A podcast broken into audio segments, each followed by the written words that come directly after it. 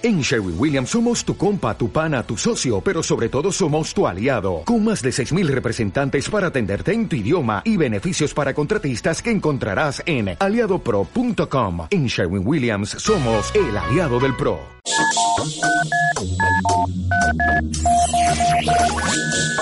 Son las 10, las 10. Sintonizas Rack Mallorca. Mayor Mallorca. 89.2 89.2 FM. FM. ¿Qué tal amigos de Calviá? Soy David Bisbal y el próximo 31 de agosto estaré con todos vosotros en concierto. Un besito muy fuerte, David Bisbal.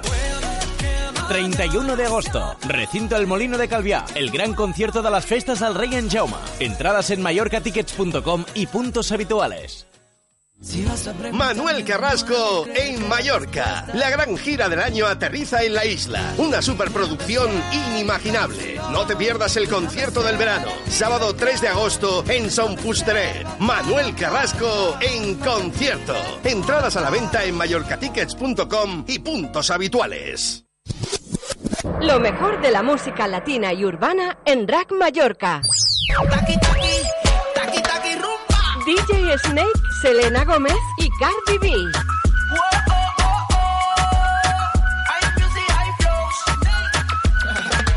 Bailame como si fuera la última vez y enséñame ese pasito que no sé, un besito bien suavecito, bebé. Taqui taqui, taqui taqui. Rack Mallorca. Bad Bunny y Drake.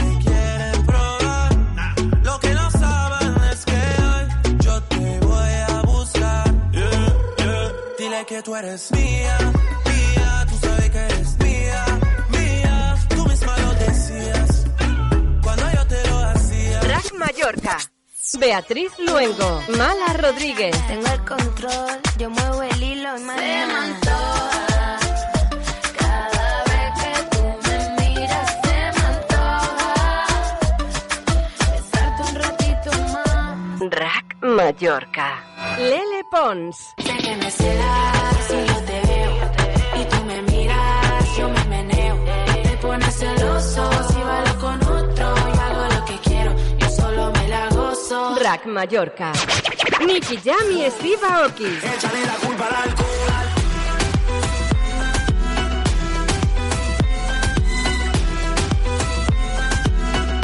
Échale la culpa al alcohol. Rack Mallorca. Carol G y J Balvin. Escuchas Rack Mallorca. Dices que de mí ya te olvidaste y de tu mente borraste cuando yo te hacía pom pom pom pom. 89.2 FM. Por primera vez en Mallorca, Pedro el Granaíno, uno de los más grandes del flamenco en concierto. Sábado 27 de julio en la Sala Osum. Y además, como artista invitado, Negro Cherokee presentando su nuevo disco y más artistas. Recuerda, el sábado 27 de julio en la Sala Osum, Polígono Can Valero, a partir de las 23 horas. Entradas VIP y general ya a la venta. Para más info, llama al 622 13 76 05 622 13 76 05 Pedro el Granaíno en concierto. La mejor noche de reggae en Son Fusteret con tres bandas internacionales. Desde Jamaica, Stranja Miller, la banda líder española del reggae, y Seo Godosal. Y la leyenda viva del reggae, Inner Circle. Viernes 26 de julio en Son Fusteret. Primeros mil tickets a precio promocional. Entradas a la venta en mallorcatickets.com y puntos habituales. Muy buenas noches. Volvemos para hablar en Mallorca Salsón. Un equipo formado por tres personas, tres clásicos ya en esta emisora.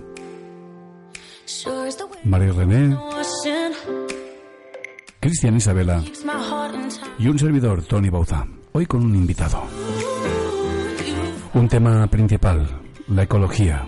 Un mundo que no se entiende a sí mismo porque ha transformado este planeta en una bolsa de basura. No me creen, se lo puedo asegurar.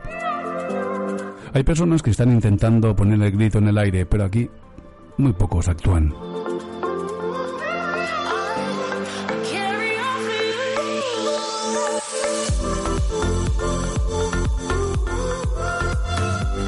Hablaremos con Lluís Llabrés, fundador del Centro de Resiliencia de Mallorca, una entidad que difunde procesos y tecnología apropiada para adaptarnos al cambio climático.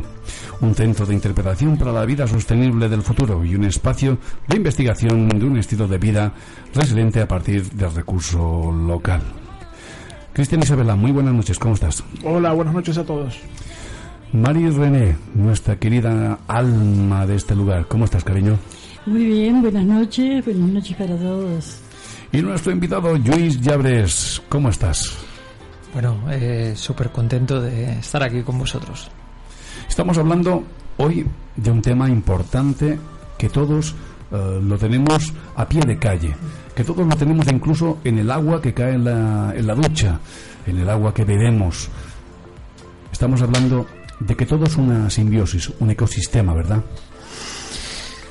Eso es, somos parte de un sistema muy complejo y absolutamente cualquier cosa que hagamos tiene su impacto en el mismo. Entonces, eh, hasta que no entendamos un poco que somos el principal actor de nuestra propia película, eh, será difícil retomar el equilibrio natural. Bueno, cuando hablamos de ser actores de nuestra propia película, por ejemplo, la gente ha votado a los dos partidos que menos han hecho por la ecología de la historia de España, que es el PP y el PSOE. Um, bueno, ¿por dónde empezamos? Uh, sabemos que tenían opciones interesantes como Pacma, ¿verdad? Sí, aquí además en, en las Islas Baleares, después de mm, el proceso que hubo en la anterior legislatura y la aprobación, digamos, del proyecto de ley del cambio climático, eh, es curioso, ¿no? Que hayamos vuelto un poco al pasado, ¿no? En este sentido. Cabe pensar, pues, que hay otros grupos, quizás no tan grandes, no tan mayoritarios, que, que harán algo de presión. Y me quedo con esto. Creo que hacemos pasos un poco para adelante, damos un poco pasos para atrás, pero como está pasando a nivel mundial con Donald Trump y toda esta gente, Bolsonaro, creo que nos va a ayudar sobre todo para tomar conciencia, porque vamos a ver ahora, cuando tenemos más información, de que mmm, hay cosas que no se pueden aceptar. Y cuando hablamos de cosas que no se pueden aceptar, ¿cuáles serían las tres que todo el mundo debería tener en cuenta ya? Eh, bueno, primero que no estamos solos, que somos parte de un equilibrio sistémico donde ya no solo los animales, también las plantas y otras cosas que parecen inertes, como pudiera ser el agua o el aire, tienen su repercusión en nuestras vidas. Entonces, hablamos muchísimo de cuidarnos a nosotros mismos, de estar físicamente bien, ir al psicólogo, estar relajados, pero el planeta también quiere un poco de todo este cuidado, sobre todo porque lo hemos perdido. Teóricamente ahora estamos en una era geológica nueva que es llamada antropoceno y es prácticamente empezaría desde lo que es la revolución industrial y, acabaría pues allá donde lleguemos nosotros con nuestra especie hasta que no cambiemos el de modelo, ¿no? Y, todo redunda un poco pues en el sobreconsumo, en, el ego que tenemos nosotros mismos de pensar de que con nuestro esfuerzo tenemos la libertad de ese dinero para hacer lo que nosotros queramos con él. Tres cosas concretas son muy difíciles pero si tuviera si tuviera que arriesgarme a hacer cuatro cuatro líneas, un resumen de cuáles serían las mejores prácticas, yo creo que un poco más adelante podría daros una pequeña receta. Exactamente. Tú has mencionado un caso, por ejemplo, y, y, que yo lo mm, digamos que estoy muy de acuerdo contigo. Nosotros aquí los seres humanos somos una de las tantas especies que viven en este planeta. ¿Quién nos otorga el derecho a nosotros de creernos que somos los dueños del mundo? ¿vale? Exacto. Aparte de todo, dentro de todas esas personas, hoy por hoy somos eh, 7.000 millones de seres humanos viviendo en este planeta. Eso es, ¿vale? unos cuantos más. O unos cuantos más, Sí, ¿verdad? sí. 7.000 y algo. Casi 7.5 7.5, mil algo de así, millones, ¿verdad? sí. Y claro, eh, nosotros somos uno entre todas esas, eh, esas Sí, 7.000 y pico. Pero es que aparte convivimos con otros seres que también tienen derecho a este planeta. Esta- este planeta es nuestra casa, es nuestro hogar. ¿Quién nos da el derecho a nosotros a decir nosotros somos el, el ombligo ya no del mundo, sino que del universo, ¿sabes? Entonces, claro, eh, te pones a pensar y, y los, las personas necesitamos a, a veces una pequeña lección de humildad con respecto a lo que tenemos, a lo que nos- se nos ha dado y, y lo que estamos haciendo con ello. A mí, por ejemplo, hoy por hoy lo que me aterroriza y, y no lo puedo ni ver es el plástico, el plástico que tenemos en los mares. ¿Cuántas especies están muriendo por estar comiendo plástico desde el, eh, en el agua? Eh, las ballenas que, que eh, confunden el plancton con el plástico y que ya no es el plástico, sino es el, el microplástico, que es aún peor, o sea, son el, el plástico ya en, en menor escala. Y no sé, eh, ¿tú cómo lo ves? ¿Qué solución le podríamos dar a todo esto? Bueno, el tema de los plásticos está bastante... a día de hoy está prácticamente a cualquier vuelta de esquina. es Al decir, menos ahora estamos tomando conciencia, Sí, sí, sí, afortunadamente está, está habiendo un cambio de, de dirección. De hecho, mm, la semana pasada creo que fue del, del... Ahora no estoy seguro, pero creo, creo que fue del 3 al 9 se hizo la, la semana, digamos, del, bo- del boicot contra el plástico de, de un solo uso. Y, hubo una movilización bastante importante a nivel, a nivel mundial, ¿eh? no, solo, no solo aquí. Y, y efectivamente el plástico es uno de los problemas eh, que deberíamos tener que resolver. Claro, y tú después vas a, a una- un supermercado y te dicen, mira, no compres bolsas de plástico, que hasta el día de hoy se siguen vendiendo las bolsas de plástico. Y te dicen, mira, aquí tienes la bolsa ecológica, ¿verdad? Pero la bolsa, la bolsa ecológica, tanto dinero, ¿entiendes? Entonces sacamos provecho siempre de todo. Hasta de, de una enfermedad somos capaces de sacar un beneficio económico, ¿verdad? Y, y claro, entonces tú dices, te levantas por la mañana eh, y ya te ves inducido a consumir, consumir, consumir y a ver en qué trampa voy a caer, porque es como que están todas las... Ya desde que te levantas por la mañana temprano por la cama, dices, eh, voy salteando las trampas, ¿sabes? Eh, para no pisar ninguna de ellas, pero siempre terminas cayendo en una, ¿verdad? Y es así, eh, todo, hasta de un problema ecológico, hacemos negocio, ¿verdad? Eso es, eso es. Y hay otro tema que has mencionado antes que me gustaría bueno, reseñar, que es el tema de, las especies. ¿no? Cuando has hablado de que teníamos tantas eh, especies en peligro de extinción y que, bueno, además por los plásticos, pues por la ingesta de los mismos, pues muchos están desapareciendo. Eh, la ONU hace cosa de un par de meses ya iba diciendo de que al día, este dato es escalofriante, al día parece ser que estamos perdiendo 150 especies Vaya por Dios. en un día. Vaya por Dios. Y además, hace dos días, eh, la revista Nature, estoy hablando de, de fuentes probablemente de las mejor con- contrastadas que puedan haber a, a día de hoy en el, en el mundo, digamos, de la información mm, importante. Em, la revista Nature dice que la, desaparición. Antes, eh, perdón, creo que he obviado eh, comentar que las 150 especies que se pierden al día son animales. Pero la revista Nature hace dos días publicaba la noticia de que la extinción de plantas es 500 veces más alta de lo que se estimaba.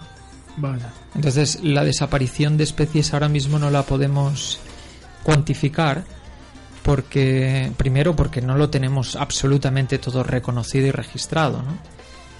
Y, y después todo esto son estimaciones. Pero eh, si no revertimos estas tendencias, probablemente todo esto vaya en aumento. Hay una teoría científica que dice que si el ser humano desapareciera de lo que es la faz de la Tierra, la siguiente especie que ocuparía nuestro lugar serían los delfines, ¿vale? En Japón eh, se cazan, se cazan lo- los delfines, eh, se, se hacen grandes matanzas de estos animales que prácticamente no te digo que sean humanos, pero son seres que te entienden, que te puedes comunicar con ellos. O sea que estamos casi haciendo un genocidio, ¿verdad? Y cuando nos demos cuenta, de que los animales también tienen alma y, y se pene la muerte de un animal, ya sea un perro, un gato, eh, un- como, como si tú hubiera sido un asesinato, ¿verdad?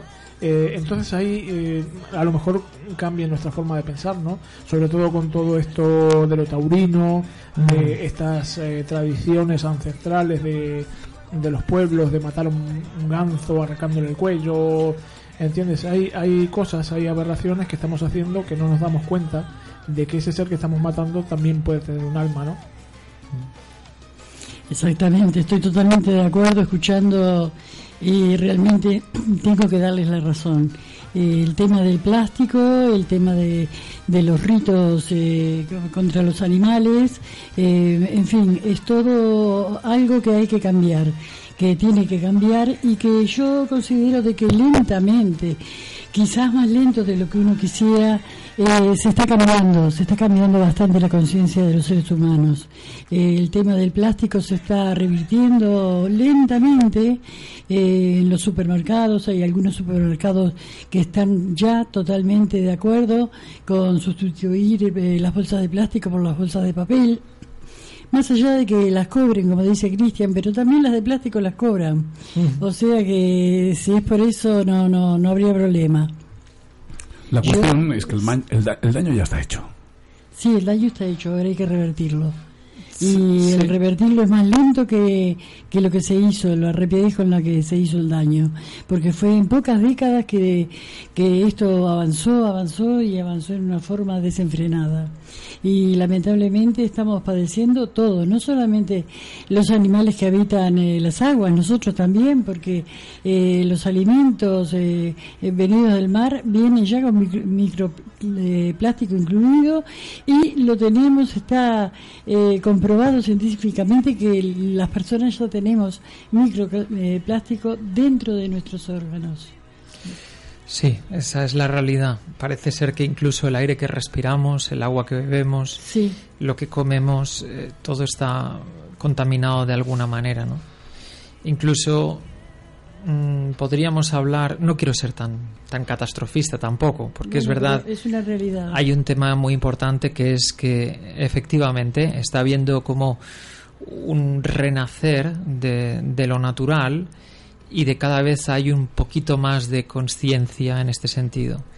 Eh, creo que de cada vez gobernar un país va a ser más difícil, sencillamente porque la gente va a estar pues quizás más dividida y, y no todos serán partidarios pues de que la economía simplemente vaya bien. Tienen que ir muchas otras cosas. Em, retomando lo anterior ahora no recuerdo ahora se me había escapado. Quería quería quería entrar en el en el asunto de que realmente hay como un, un crecimiento en esa conciencia. Y, y no podemos decir que todo esté por esté perdido. Lo que también hay que recordar es que no es el mal ya está hecho, pero es que si no ponemos remedio todo va a ir a mucho peor, de cada vez incluso de forma más acelerada. Mm, Entonces quisiera de alguna manera con esto em, impulsar a todas aquellas personas que tienen alguna idea de contribuir con alguna buena causa que se pongan cuanto, cuanto antes, por favor, porque sí que es verdad que, que nos será de, gra- de gran ayuda al, resto. Estamos hablando, por ejemplo, eh, de que si uno eh, se pone a estudiar lo que es el, el origen de nuestro planeta, el origen de la vida en nuestro planeta, eh, bueno, podemos hablar de los dinosaurios, pero es que anteriormente a los dinosaurios había otras especies de seres vivos. No me acuerdo su nombre ahora mismo. Pero sé que eh, el planeta, cuando algo no le sirve, hace ping pong y, y desaparece y vuelve a empezar. O sea, la, la Tierra no va a esperar por nosotros. O sea, si nosotros no, no nos ponemos las pilas, eh, cuando queramos acordar, eh, ping pong y borrón de... Es como un reseteo del planeta y, y vuelta a empezar. Estamos hablando que si sintetizáramos eh, todo lo que es eh, desde sus inicios, el, eh, lo que es la creación y todo, lo sintetizáramos en 14.000 años, ¿no? No sé cuánto tiempo llevamos, ahora mismo no me acuerdo de, de las cifras, pero si, si todo el tiempo de existencia de lo que es el planeta Tierra lo sintetizáramos en 14.000 años, ¿vale? lo que es el dominio de la especie humana en el planeta eh, serían tan solo tres minutos. Es un estornudo, exacto. Sí. Tres minutos. Solemos O decir sea que eso. en tres minutos pretendemos cargarnos el resto del tiempo que hemos, hemos estado aquí. ¿Os dais cuenta de que cuando hablamos nos cuesta liberarnos del antropocentrismo? Siempre hablamos de nosotros como si nosotros tuviéramos algo de protagonismo en toda esta historia y a la naturaleza no le importan dos cominos. Si ahora aparece una supernova cerca de aquí, barrerá con todo el sistema y vamos a desaparecer no solamente nosotros, los delfinitos y las abejitas y todo. Es más, ahora mismo puede haber un terremoto y a la naturaleza le importa un comino que mueran pues 300.000 personas porque estaban justamente al lado en poblaciones que no tenían muy buena seguridad. Es decir, eh, damos un animismo, una, un pensamiento mágico a la naturaleza que no lo tiene. Para nada. Absolutamente para nada. Eh, Y por eso tenemos que ser muy prácticos. Por ejemplo, hab- hablando para no ser ca- casos muy, muy, muy amante de la catástrofe, ¿no? Um, hay algo que llaman el optimismo tecnológico. Dicen algunos que dentro de las cajas fuertes de las grandes corporaciones ya hay respuestas tecnológicas a todo lo que está pasando, que ya tienen preparados los negocios del futuro, que no tenemos que preocuparnos de nada. Yo quisiera preguntarle a Luis, oye, ¿tú qué piensas de eso? Bueno, habéis probablemente preguntado a la persona equivocada porque curiosamente yo mm, contradigo un poco todas estas tendencias. Quizás no tanto las contradiga, sino que, que no estoy muy a favor ¿no? de, este, de este tipo de pensamiento. Em, os diré algo interesante. Antes de la revolución industrial y quizás después, durante una buena temporada, las Islas Baleares eran totalmente autosuficientes y sostenibles. No necesitábamos importar nada. Muchos de los mejores ingenieros que había, de molinos incluso, eran analfabetos. No tenían conocimientos más allá de lo que ellos habían podido observar y ya lo hacían bien. Ahora vivimos en una situación en la que estamos sobresaturados de información. Tenemos conocimiento prácticamente de todo y muchísimo más que incluso no sabemos. Y parece ser que todavía hay gente que dice que las, las últimas tecnologías con sus altas eficiencias serán las que nos salvarán. Bueno, yo quisiera dar un mensaje positivo a la gente y decirles que, que no esperen a que eso suceda. Es más, la tecnología, desde todos esos años de evolución que haya podido tener, lo único que ha hecho ha sido dividir de cada vez más a la sociedad, a la que tenía acceso a ella y a la que no. Y pensar que el futuro es o será salvado por una nueva tecnología que todavía ahora desconocemos y que algunos puede que ya la estén gestando y que la puedan tener ahí, yo les diría que se olviden, que la solución está dentro de nosotros mismos. No necesitamos saber. De hecho, nuestros antepasados sabían muchísimo más con muchísimo menos. Exactamente. Eh, yo creo que las grandes corporaciones, en- antiguamente, cuando tú mencionas eh, este caso, eh, lo que hacían era ocultar información, ¿verdad? Ahora todo lo contrario. Ahora es una sobreinformación en donde tú tienes que ir eh, abriendo puertas para descubrir qué es lo, verdad, lo verdadero y lo falso, ¿verdad? Eh, estamos hablando que con el tema, por ejemplo, de la robótica, eh, se está avanzando a pasos agigantados, ¿vale? Pero ¿qué es lo que pasa? Estamos hablando de que una persona eh, va a ser sustituida por una máquina, una o varias personas por una máquina. Entonces eh, también se van a perder muchos puestos de trabajo, ¿vale? Eh, los supermercados hoy por hoy tú puedes ir a un supermercado y tú mismo cliqueas ahí el producto y puedes pagar con tarjeta o con lo que sea y cada vez eh, se tiende a, a sustituir al ser humano, ¿verdad? Y, y claro, lo que tú dices, eh, no esperemos que la respuesta esté en la tecnología, que va, que va. La tecnología lo que quiere es desplazar al ser humano, a decir, tengo un robot que trabaja las 24 horas, cuando una persona eh, trabaja sus 8 horas y tiene que comer y tengo que pagar, en cambio ese robot va a estar constantemente trabajando, constantemente, y es lo que se lo que se quiere, ¿no? Sustituir la mano de obra del ser humano Mm. por la robótica. Me encanta que hagas este matiz, porque eh, eso lleva a un debate moral mucho más profundo. Exactamente. Es decir, ¿quién tendrá acceso de toda esa nueva automatización y mecanización? pues las grandes corporaciones, las, superglobalizadoras. Mientras que esa economía circular que estamos determinando ahora que puede ser clave en todo este cambio de conciencia, eh, no podrá. La economía de barrio, la economía de subsistencia con tu pequeño taller de artesanía, jamás tendrá alcance o acceso a esas nuevas tecnologías. Entonces, ¿qué, qué pretendemos? Que es toda esa automatización nos, nos dé ese confort pues de trabajos pues que antes tuvimos que hacer a mano y ahora estaremos en casa simplemente dando órdenes. No creo que esa sea la solución. Bueno, entonces dejamos el optimismo eh, ilusorio que nos provoca la tecnología y pasemos a lo que hemos hablado antes. Hemos hablado de conciencia ecológica, conciencia de una sociedad que tiene que vivir en simbiosis con un mundo que padece las consecuencias de esa falta de comprensión, de encuentro.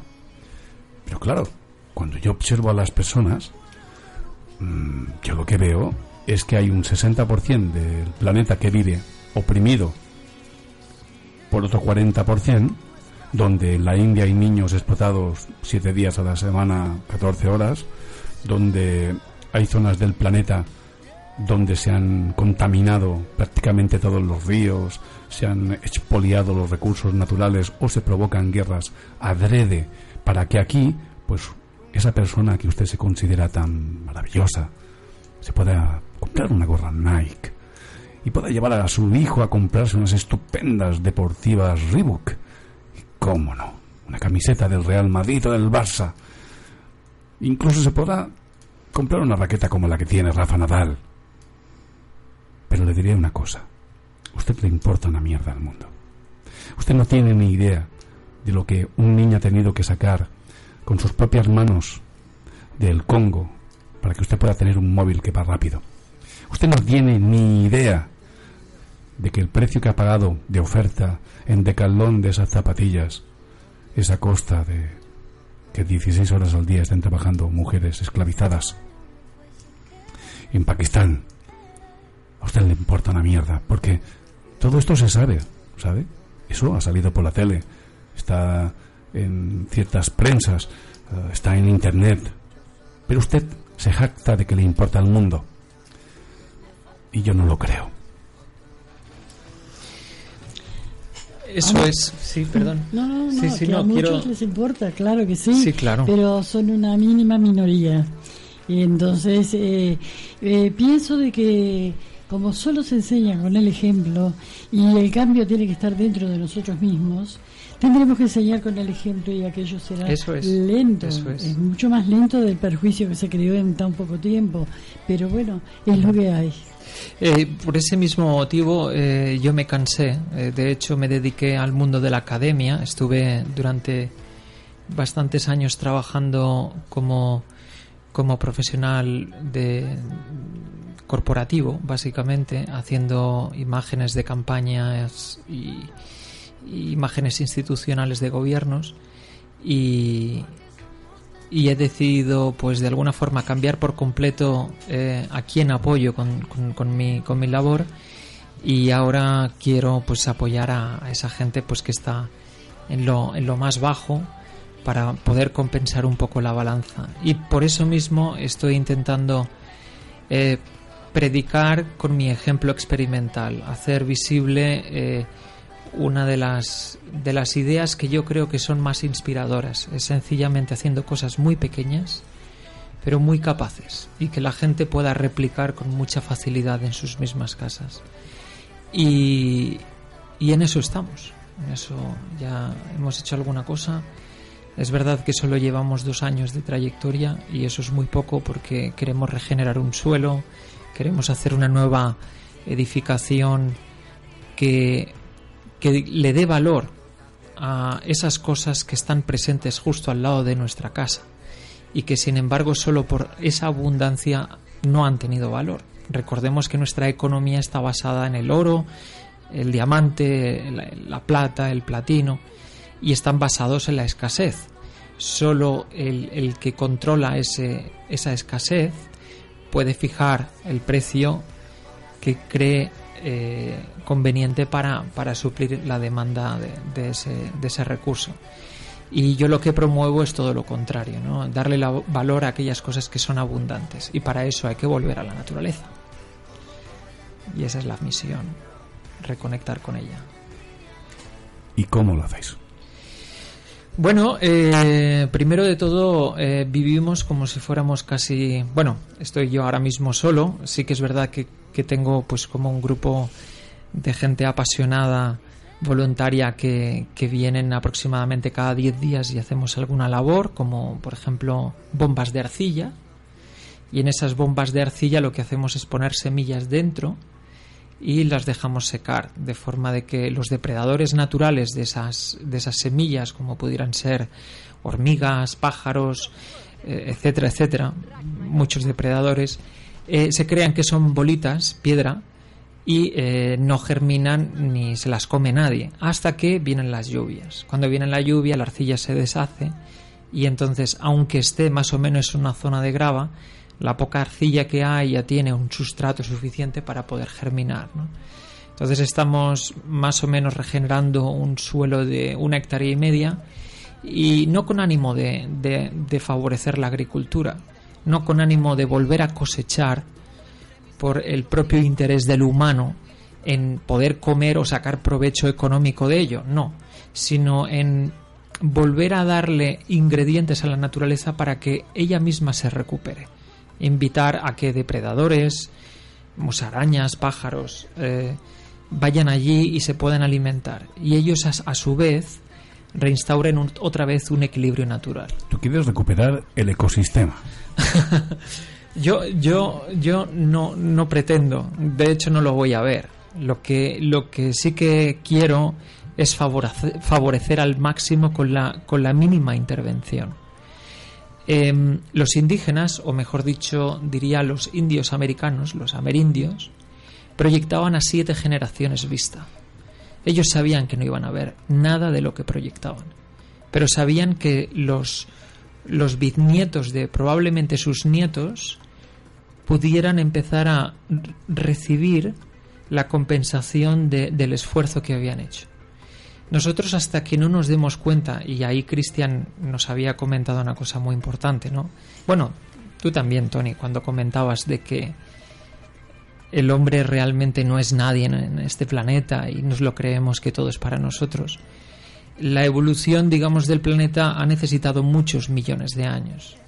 Y el ser humano, incluido el ser humano, quiero decir, todas las especies animales de plantas y plantas y animales, perdón, eh, el ser humano también dentro de ellas ha tenido esa evolución de esos millones de años. Eh, y en la naturaleza no hay ningún pro- problema de diseño. Todo ha encontrado su equilibrio y su espacio para poder nacer, crecer, reproducirse y morir.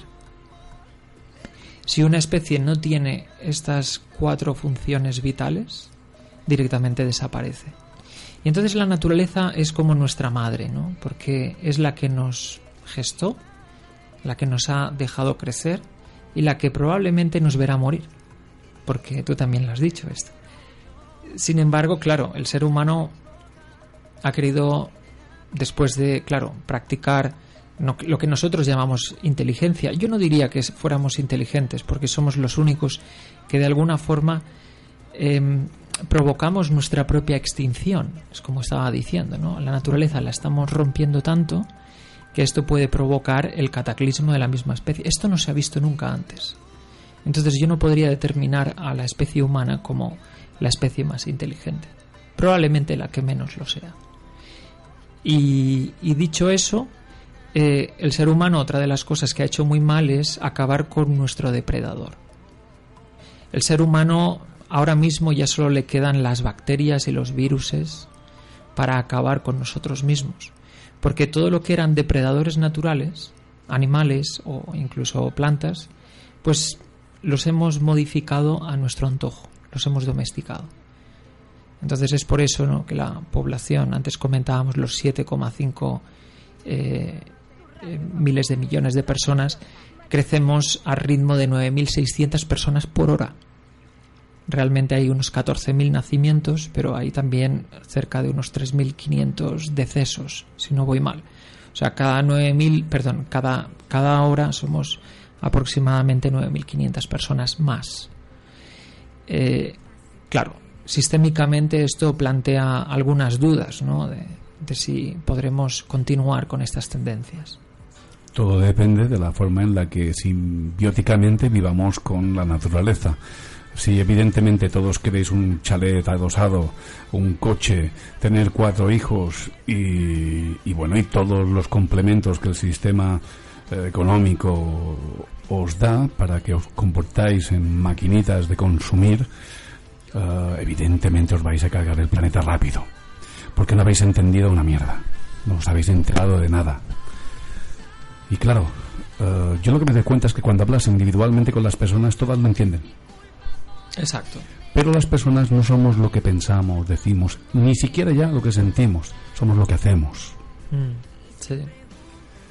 Y por mucho que a mí me digas que eres buena persona, por mucho que a mí me digas que te importa el medio ambiente, si yo observo que no lo haces, no sé, eh, no estoy seguro de lo que debería eh, hacer, porque ya más acceso a inteligencia, eh, cultura, eh, información, todo lo tenéis. Habéis aprendido a leer y a escribir, pero os habéis vuelto ignorantes, ilustrados. Cada vez conozco más gente que sabe leer y escribir, pero no ha leído libros, no ha razonado, no ha resuelto problemas. Veo a personas dependientes de ideas. ¿No os dais cuenta que las ideas, cuando piensan por vosotros, no pensáis vosotros? Que tenéis que descubrir la realidad a partir del momento en que os acerquéis a ella. Por eso estoy impresionado, admirado de conocer a Yuya Bres, porque él dice, mira, yo a nivel local, en un trocito de Mallorca, estoy intentando respetarme a mí mismo, recuperando la naturaleza. Un minuto musical y volvemos.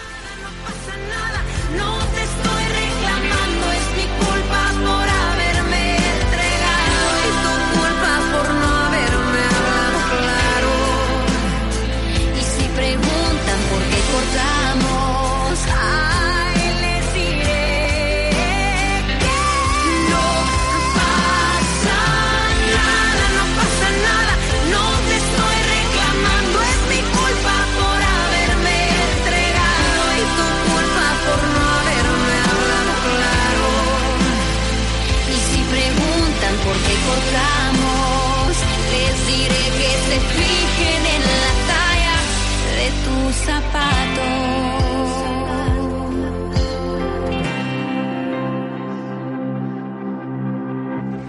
Bueno, muy buenas noches México. Siempre es un enorme placer regresar a casa. Y el mundo, al fin y al cabo, es lo que hacemos. ¿Se ha preguntado usted, querido oyente, qué ha hecho durante los últimos 20 años para cuidar un poco más la naturaleza? Pero con sinceridad. De verdad. Porque, créame, hay una diferencia enorme entre entender y saber y hacer. Ya Albert Einstein decía que el mundo necesitaba personas que supieran hacer. Porque inteligencia hay de sobra. Lo que no hay es voluntad. Lo que no hay es esfuerzo. Lo que no hay es el valor de ser consecuente con las consecuencias que tiene en todo aquello que nos entorna, ¿no? Y para ello tenemos a Yuya Bres que nos va a dar una bocanada de aire fresco, Cristian, porque creo que tiene en la manga un decálogo. Exactamente. eh, vemos en, en él, eh, como dices tú, un soplo de aire que nos da esperanza. Y claro, es una persona que no, mm, no se saca el cartel de sí mismo, sino dice, mira, yo hago esto y este es el- mi granito de arena que puedo aportar para mejorar el mundo, ¿no? Eh, en lo particular, yo pienso que, por ejemplo, mm, tampoco hace falta grandes hazañas ni nada. Es tan solo tan simple como, por ejemplo, si tienes una mascota en tu casa y el perrito hace caca en la calle, pues recoge la caquita. Ya con eso estás ayudando mucho, ¿sabes? Eh, pero no, no porque, ah, mira, eh, voy a ser una mejor persona, no. Es simplemente por, por cuidar algo, un espacio que es de todos, ¿verdad? Eh, cuando vemos, eh, ya te digo, las cacas del perro en la calle, no sé qué, es una falta de educación tremenda, ¿verdad?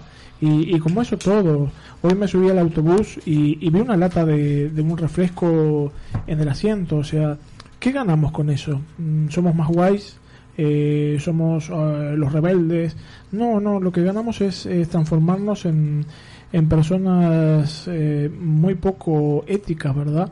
Y claro, mm, siempre tengamos en cuenta el dicho de que no hagas a los demás lo que no te gusta que te hagan a ti, ¿verdad? Pero bueno, me he ido por las ramas y nada, nos gustaría que nos deleitaras con esas soluciones que tienes tú, incluso lo documentabas eh, fuera de micrófonos, que se puede hacer desde casa, que no, no hay que ir a, a un monte, a una montaña, sino que se puede hacer desde casa, ¿verdad? Exacto. Eh, de hecho, eh, quería de alguna forma no esperar a los gobiernos, no esperar a las empresas a que, a que decidan hacer determinadas acciones para que esto se solucione. Nosotros desde nuestra desde nuestra pequeña república que sería nuestro hogar, ¿no? podemos tener un impacto tremendo, favorable por el medio ambiente. Y todo redunda un poco con el tema del consumo. Hay que tomar un poco conciencia y hacer concesiones. Hay que decir, eh, cambiar un estilo de vida no es fácil, pero, pero se puede empezar a intentar de forma progresiva. Yo, eh, si queréis, os, os, os, os puedo ofrecer un pequeño decálogo, 10 10 pasos, que los diré en orden inverso. O sea, el primero será eh, interesante, porque claro, eh, tener que decidirme por 10 ya es difícil, ¿no? Eh, el décimo sería el, el menos, el menos potente y el último de todos sería el, el que más impacto tendría, ¿no? que no necesariamente más difícil, puede que sea uno de los más difíciles. El primero de todos es que en caso de duda siempre eh, intentemos eh, ir a lo más natural posible. Estoy hablando a nivel de, de lo que la naturaleza nos puede dar. Imaginemos materiales, energías. ¿Por qué? Primero porque son renovables. O sea, la naturaleza es abundante siempre y cuando la protejamos. Entonces, en el momento que la protegemos y aquella se desarrolla, año tras año se renueva. No así como nuestros eh, metales o incluso eh, otros, otros elementos que nosotros podemos generar como tecnología. También pensemos en los residuos. Cuando estamos trabajando con materiales que son naturales, después su degradación es natural, es no tóxica. Entonces no necesitan vertederos específicos, zonas aisladas, etcétera, etcétera. Lleva un proceso mucho más sencillo. El paso número 9, teniendo en cuenta de que tenemos un sistema muy restrictivo, o sea, nos dice que somos libres, pero libertad para gastar el dinero que hemos ganado comprando lo que nosotros queramos. No, esa no es la libertad que nos interesa. Entonces, sabemos que hay compañías que están haciendo cosas muy malas. Por ejemplo, eh, hay, no sé si puedo decir estos datos, pero me imagino que, que todos estarán deseosos de oírlo.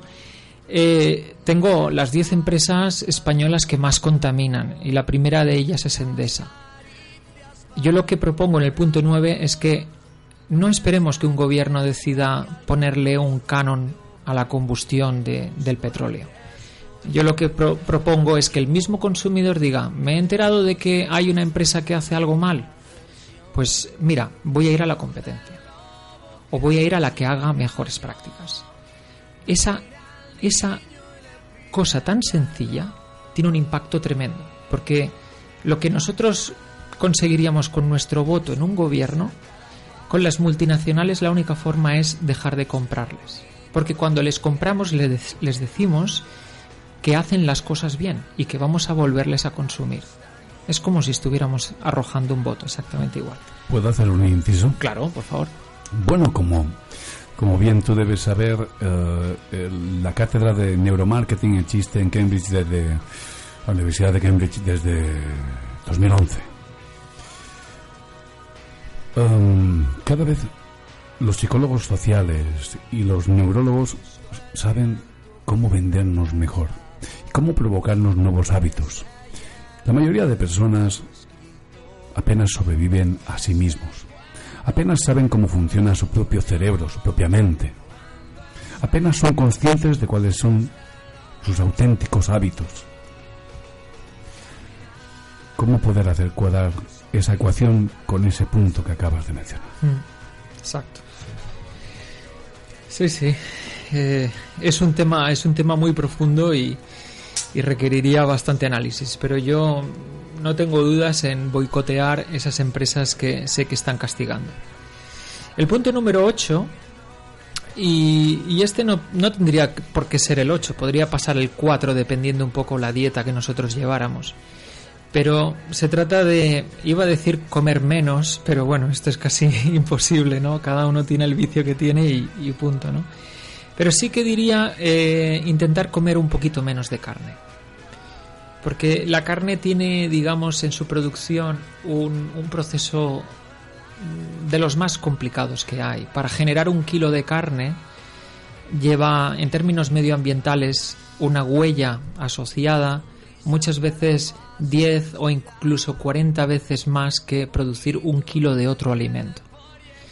Entonces la carne, eh, además, en su propia producción, produce el gas metano, sobre todo la carne roja, y la molécula de la- del, del metano es 20 veces más contenedora de, de- de- de energía térmica, es decir, El efecto invernadero. ¿verdad? Exacto. El CO2 sabemos que es el culpable, pero el metano tiene 20 veces más capacidad de retener ese calor. Entonces, con una molécula hacemos mucho más daño. Y la otra cosa que tiene el metano es que la molécula de CO2 desaparece al cabo de unos días, mientras que la de metano puede, puede estar de 10 a 15 años en la atmósfera Vaya. eh, tela, ¿no? Entonces con esto es eh, una llamada pues para hacer eh, no para hacer apología al veganismo o al vegetarianismo, pero sí intentar reducir cuanto más se pueda la carne roja, porque tiene este, este efecto pernicioso. Quisiera añadir que además correlaciona con el hecho de que los hielos, al fundirse, liberan también metano en Eso sus es. burbujas y eso está agravando el problema. Eso es. Y para que os hagáis una idea, si recuerdo bien, un solo pollo son necesarios 15.000 litros de agua. Sí, algo así. Bueno, eh, después de, de- de esta charla de, de- de carne, eh, también quisiera mencionaros eh, el producto ecológico. El producto ecológico es favorable en el punto de que no se utilizan agroquímicos. Y eso es muy bueno porque no causa estrés en el suelo. Es decir, la propia, la propia, el propio compost de los antiguos eh, o antiguas plantas que hubieran allí ya, ya pueden regenerar el suelo. Sin embargo, si utilizamos herbicidas y demás, tenemos que insertar fertilizantes químicos y eso también es pernicioso. ¿no? Aquí también me iría al punto 6, que es que hay que tener mucho cuidado, porque tampoco voy a hacer apología estricta con el producto ecológico. Eh, sería intentar comer lo más local posible. Es decir, eh, la carne, o mejor dicho, cualquier tipo de ingrediente, por muy ecológico que sea, si viene de fuera, lleva un, proceso de, de- de transporte, una logística que tiene un impacto brutal. Nosotros vivimos en una isla. Nosotros solo producimos el 4% de lo que aquí se consume. Absolutamente todo se tiene que traer en cargueros súper contaminantes con, con dióxido de azufre y dióxido de, de nitrógeno que, que ahora estamos descubriendo que, que son cancerígenos. Entonces, solo el hecho de ser insulares deberíamos tener un poco más medida con el tema del punto 6 de intentar comprar lo más local posible. Para eso también favoreceríamos a pequeñas economías de barrio que son muy interesantes para mantener eh, la sociedad con esa capacidad de, bienestar. El top 5, que sigo con la comida, es comprar las cosas a granel. Y es precisamente para evitar el, el asunto de los, de los plásticos y los microplásticos. La ausencia de embalaje eh, es, es importantísima. Fijaros, punto 5. Estamos prácticamente solo hay cuatro cosas que yo desde mi experiencia determino que son incluso más importantes a nivel individual. El punto 4 sería, sería ya casi un sueño, que tuviéramos un pequeño control de un pequeño huerto para nosotros mismos. Bueno, eso sería. Eh, sería un sueño. Para mí es un punto 4, porque cualquier, cualquier decisión que hagamos en ese sentido implicaría que no tenemos que comerlo todo de nuestro huerto, pero por poco que comamos, aparte de que no hay eh, embalaje, de que no hay transporte, de que, de que no hay probablemente pesticidas, porque a ti no te interesa comerte cosas que sean nocivas, aparte de eso, da una cosa muy buena, y es que te añade la conciencia de decir, hoy, todo esto tarda mucho en salir. Cuando sale un tomate, te lo comes con un fervor que os prometo que no desperdiciaríais ni una décima parte del mismo. Entonces, esto es algo que también es un problema a día de hoy. La cantidad de alimentos que se llegan a tirar es, es bárbaro. Entonces, eh, el hecho de que uno pueda llegar a cultivarse una, un pequeño porcentaje de la comida que pueda comer puede ayudar para cobrar conciencia de todo lo demás que come, que aunque no lo produzca él, va a tener algo más de cuidado en ello. Y cultivos hidropónicos. Podría hacerse, si fuera así sería todavía mejor, porque la, la- la huella, digamos, que tenemos nosotros con el tema del agua es tremenda. Y, y si hiciéramos un sistema bien diseñado de hidroponía, podríamos conseguir producir lo mismo con mucho menos. Eh, continúo y voy a acabar con las tres primeras que creo que son eh, fabulosas. Una es plantar árboles, pero esta es casi una utopía, ¿no? Porque todo el mundo sabe que no tiene acceso a un terreno, ¿no? Pero dentro de este apartado de plantar árboles, yo diría que seamos como soldaditos de la posidonia, de la, del alga esta que tenemos en nuestros océanos. Y cuando digo soldaditos no me refiero a que tengamos que luchar por ella, o plantarla, o intentar regarla cuando ya está dentro del agua. No, simplemente pues que cuando vayamos a la playa y veamos un barco que se pone en un sitio donde no toca, decirle que por favor no eche el ancla y que se vaya a otro sitio. Porque se ha descubierto recientemente que la posidonia oceánica tiene una capacidad de absorción de CO2 que es 10 veces mayor que la selva amazónica. Es decir, una hectárea de eh, pradera de posidonia oceánica tiene la capacidad de 10 hectáreas de selva amazónica de atrapar CO2. Entonces nosotros, aunque aquí no tengamos grandes bosques, tenemos bastante posidonia. Y esa posidonia es clave para que nosotros vivamos de una forma saludable. Es un, un- pulmón tremendo que somos incapaces de ver. Esa es la tercera. Ya nos estamos acercando al final. La segunda es evitar cualquier tipo de transporte de nosotros mismos innecesario. Antiguamente nos íbamos a pasear con coches sin nada que hacer. Ahora, como no tenemos tanto tiempo, es algo más difícil. Yo les diría que si tienen la ventaja, la bondad de que en su trabajo pudieran intercambiar un día de trabajo de oficina por un día de trabajo desde el hogar, les puedo decir que su huella de carbono trasladándose eh, se reduciría en una en, a, una quinta parte. O sea, es, eh, cuat- cuatro, cua- cuatro quintas partes quedarían y una quinta parte se reduciría. Con eso quiero decir que como nuestro primer motivo de desplazamiento es precisamente el trabajo, yo lo único que diría es que el teletrabajo es un ingrediente importantísimo. El desplazamiento de personas es muy costoso energéticamente y es ultra contaminante. Esto es incluso mejor que tener un coche eléctrico, porque el hecho de adquirir un nuevo coche eléctrico nos entraríamos otra vez en una rueda de consumo, tendríamos que volver a poner la industria en marcha con lo contaminante que es y probablemente esas piezas tendrían que venir de ultramar, con lo cual esto se multiplicaría. Sin embargo, haciendo una una una incisión precisamente intentando cambiar un día de trabajo para hacerlo desde el hogar podría ser muy favorable para todos. Y quisiera hacer un redoble de tambor, no sé si ustedes quieren contribuir con algo más, porque quiero ofrecer el último paso, pero no sé no sé si quieren añadir alguna cosa antes para hacerlo más emocionante. Bueno, yo añadiría simplemente una cosa, que eh, hiciéramos deportes, eh, que incitáramos a los niños a competir, a ver quién limpia más las playas, los mares, eh, quién cuida más la naturaleza, los parques, y que hiciéramos deportes donde compitieran y consiguieran pues esos grandísimos premios, pero no. Nos ponemos a aplaudir porque un señor ha sido educado toda su puñetera vida por tener la suerte de vivir al lado de un club de tenis con un tío que era un súper entrenador y nos parece genial que consiga eh, lo que una simple pequeña élite del mundo ha conseguido, pero esto no tiene nada que ver con que salvemos nuestro propio ecosistema. Eh, habría que hacer posturas realmente que cambiaran lo que es un premio y lo que es meritorio de verdad. Bueno, pues voy ahí. El paso que considero más importante después de dos años de todas estas medidas, de alguna forma las he ido experimentando y he ido calculándolo con un, con un instituto, digamos, totalmente independiente, eh, contribuyendo así, pues, en calcular realmente cuál era nuestro impacto, ¿no? El, el paso más importante es beber agua del grifo y dejarnos de agua embotellada.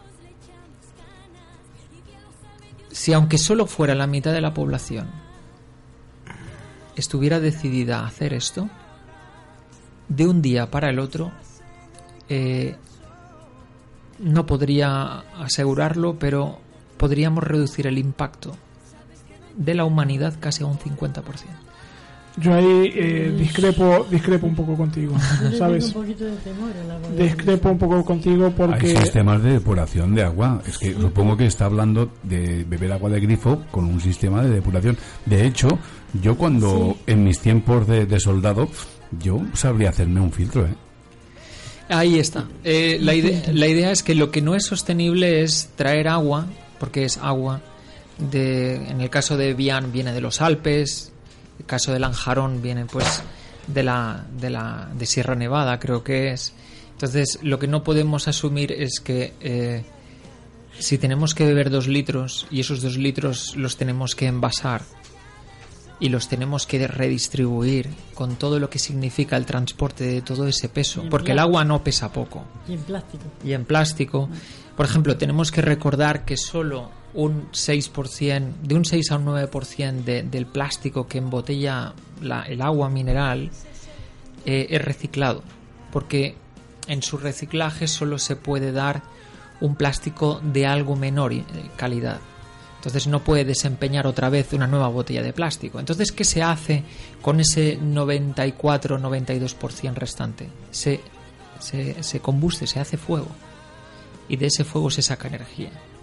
Entonces, el PET, el tereftalato de polietileno, este material que parece totalmente inocuo y, y súper reciclable, no lo es. Realmente es un desastre medioambiental y es el más grande prácticamente de todos cuantos hemos mencionado hasta ahora.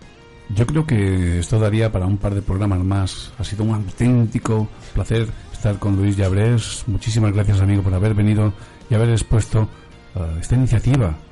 Lo más bonito, encontrar a alguien que da ejemplo. Gracias, amigo. Gracias a vosotros. María René, vamos a volver ahora en breve, ¿verdad? Tenemos Sí. un par de temas interesantísimos. Exactamente. En Noche de Brujas con mi gran amigo Cristian Isabela. Volvemos enseguida. Hasta ahora. Hasta ahora.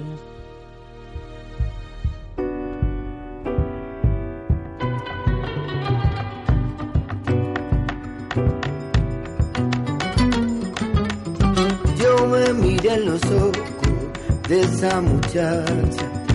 Pude entender que tengo tal vez una esperanza.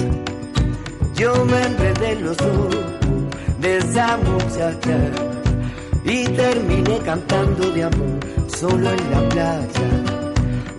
Puse una canción de amor con mil ideas locas.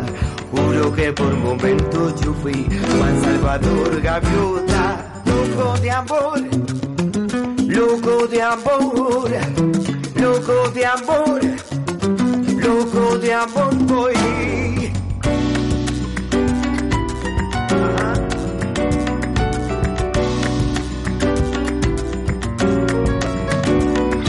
Yo le robé a sus ojos, si no se loca. Todo ese hermoso brillo de amor que se me antoja. Ya no resisto más la ansiedad que me provoca. El escuchar palabras de amor, pero en su boca. Puse una canción de amor con mil ideas locas. Juro que por momentos yo fui Juan Salvador de loco de amor,